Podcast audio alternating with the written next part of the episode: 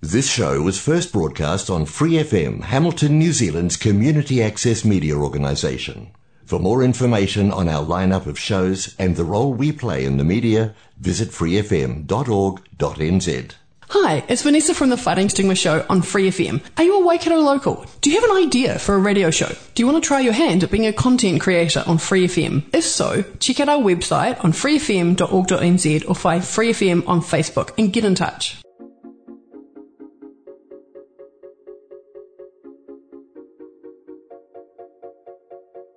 If you could rule it all, what would you do?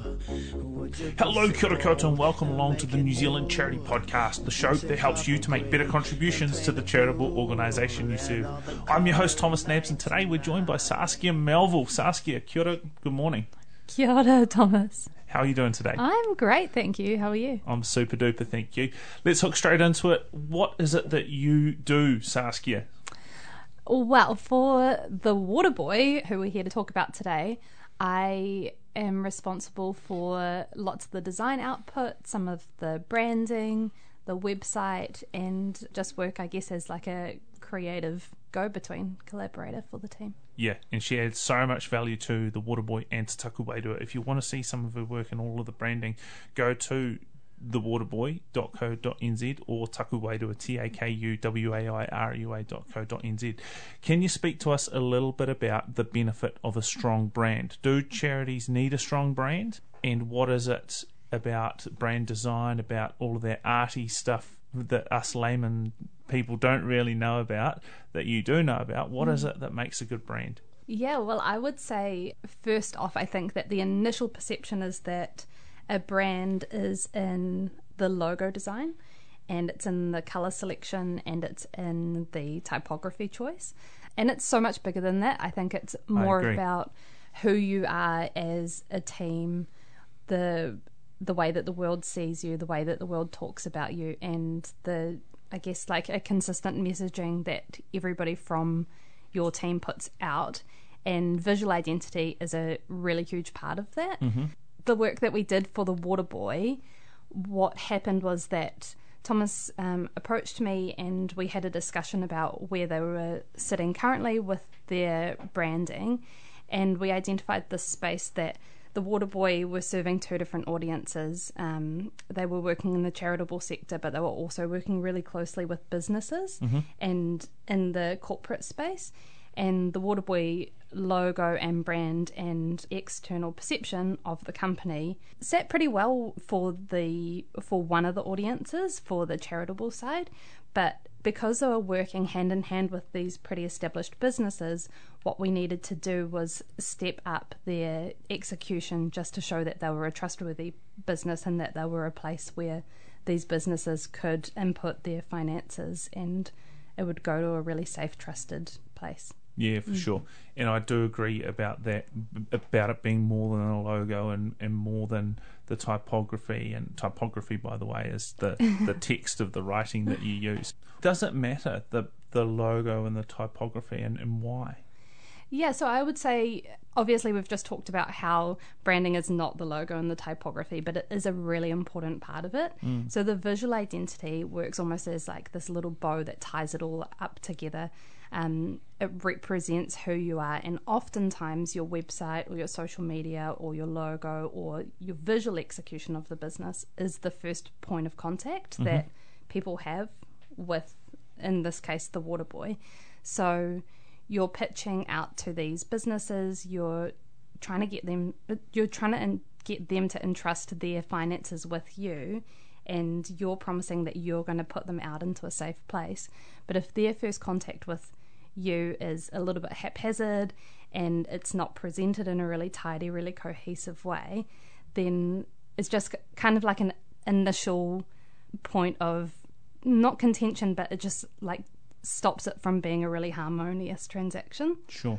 Yeah. if that makes sense. Yeah, it does. And I suppose it's easy for me to understand because we went from an old Mm. Waterboy logo. We've had a logo and a, a brand design change or the, the imagery change, and instantly it made an impact. Yeah. And I must I must say as well, I didn't take to it myself, and I think half of it is change, and and Saskia gave me these options, and I was I wasn't that convinced.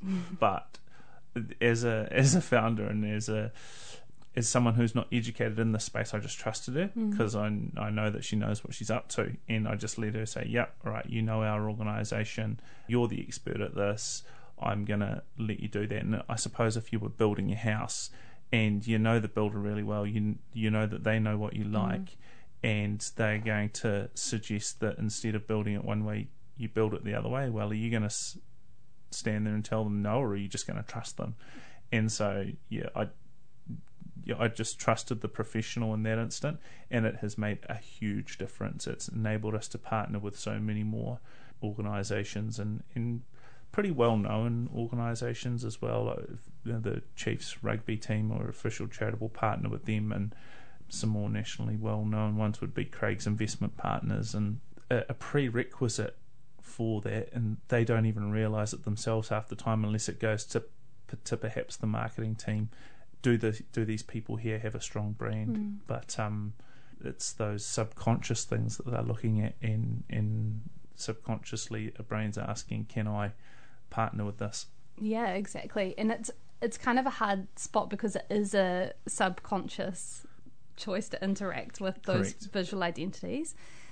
Oftentimes it's something that we don't think about. We don't think that we care or are influenced by color choice or wording choice, but it's so ingrained in us to I guess judge a book by its cover. Mm-hmm. And and it's a really hard spot if you're trying to get your business off the ground if you're not presenting yourself in a professional manner mm-hmm. then it's really hard to receive professional feedback i would say Correct. it's kind of like us in our in our day to day if we show up to meetings with people who are really established and we haven't put in a little bit of time to conduct ourselves in a really professional manner or bring our best selves to the table, then there's an automatic judgment there, as appropriate or inappropriate as that might be. Yes. But the building analogy is a really good one because essentially your brand is the foundation and everything that you that you add to the business builds up upon that. So branding is what you look like, what you sound like, what the proof of that is, and how you yeah present yourself to the world. Mm, yep. Look, let's wrap it up there for today. But if you have any questions, comments, or feedback about the show, or if you have any topics you wish us to discuss on future shows, be sure to send us an email info at thewaterboy.co.nz, subject line NZ Charity. If you wish to contact the Good Collective to support your charity to sign up for your business to be a service provider to charities, you can email info at thegoodcollective.org.nz. If you're listening to this show via podcast platform, please be sure to rate, review, and subscribe to the show and share it with your mates. That way, we can help more Kiwis to better support the organisations they are passionate about. Thank you to our guest today, Saskia Melville. Saskia, how can we contact you if, you, if we want to get in touch? Oh, yeah. See, this is my biggest downfall is that I spend so much time on everybody else's business. I forget to um, look at my own. Best way to contact me would be via Thomas. via me. Okay, there you go. And thank you very much to Free FM for their support of the show, to Penny Boyce and Maya Armistead for editing, and credit to Shapeshifter for the tunes. Thank you for listening to the New Zealand Charity Podcast. I'm your host, Thomas Nabs, and we'll be back again tomorrow with more tips, tricks, hacks, and learnings to help you accelerate your impact and create an even stronger New Zealand.